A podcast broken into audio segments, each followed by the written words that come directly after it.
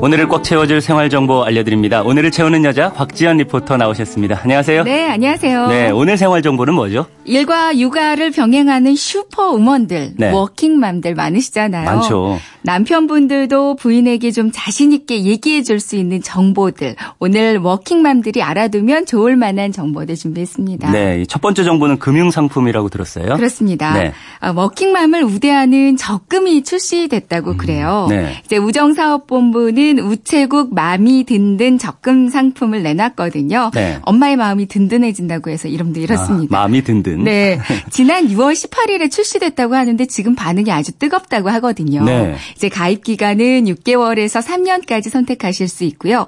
기본 금리가 연 2.2%에 이제 월 최저 만 원에서 최대 300만 원까지 적립이 가능합니다. 음. 근데 여기에다가 이제 우대 금리가 경제 활동 중인 기혼 여성을 위한 경제 우대, 음. 한부모 가정 등을 그 소외 여성을 위한 나눔 우대, 자녀가 있다면 자녀 우대까지 최고 1.4% 포인트까지 더 적용받을 수가 있어요. 네. 그러니까 모든 우대 금리가 적용되는 경우라면 최고 연 3.6% 금리 받거든요.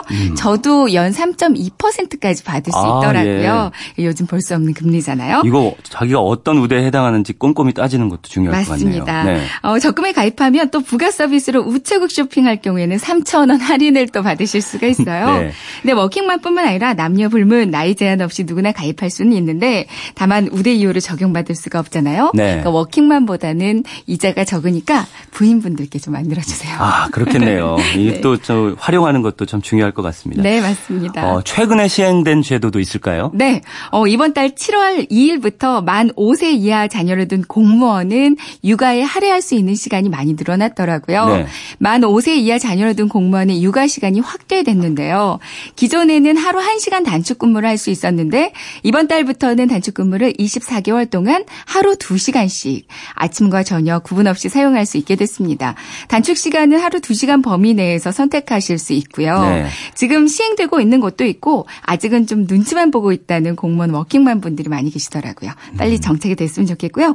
앞으로는 이제 민간으로도 확대될 계획이라고 하니까 좀 어서 빨리 반가운 소식이 들려왔으면 좋겠습니다. 네, 이런 것들은 좀 확대가 많이 됐으면 좋겠어요. 네. 또 연차 휴가 관련해서 법 개정이 됐다는 소식 들은 적 있습니다. 네, 맞습니다.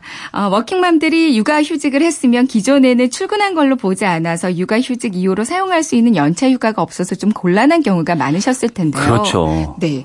지난 5월부터는 육아휴직 기간에도 출근한 걸로 보기 때문에 연차 휴가 일수를 산정하게끔 법 개정됐어요. 네. 육아휴직 후에도 휴직 안 했을 때와 마찬가지로 연차휴직을 쓰시면 되겠고요. 그렇죠. 그리고 또 한 가지. 네. 어, 함께 아이를 가지기 힘든 난임 부부를 위해서 난임 치료 휴가도 생겼거든요. 네. 최대 3일까지 쓰실 수 있는데 하루는 유급으로 나머지는 무급 휴가로 인정됩니다. 네, 법이 좀 좋은 방향으로 계속 개정이 되고 있는 것 같은데 그렇죠. 이게 사실 이런 여러 가지 보호 제도들이 많이 있는데도 활용이 안 되는 경우도 많다고 음. 맞아요. 들었어요. 어, 사실 잘 몰라서 또 눈치가 좀 보여서 그렇죠. 활용을 못하기도 안 하기도 하셨을 텐데요. 네. 이럴 때는 이제 나한테 맞는 맞춤형 상담을 한번 받아보시는 것도 좋겠어요. 이제 서울에는 은평, 광진, 남서 등 총 세 곳의 직장맘 지원센터가 있습니다. 네. 120 다산 콜센터로 전화하시고 이제 내선 번호 5번을 누르시면 직장맘 지원센터로 바로 연결이 되거든요. 뭐 출산 휴가, 육아 휴직, 연차 휴가, 실업 급여 이런 내용을 물어보고 또 전문가 노무사들의 의견을 직접 받을 수 있습니다. 네. 근데 가끔 여기가 직장맘, 그러니까 일하는 엄마들을 위한 상담이잖아요. 네. 근데 집 장만을 위한 상담을 하시는 분들이 어, 집을 있어요. 장만하는 그죠?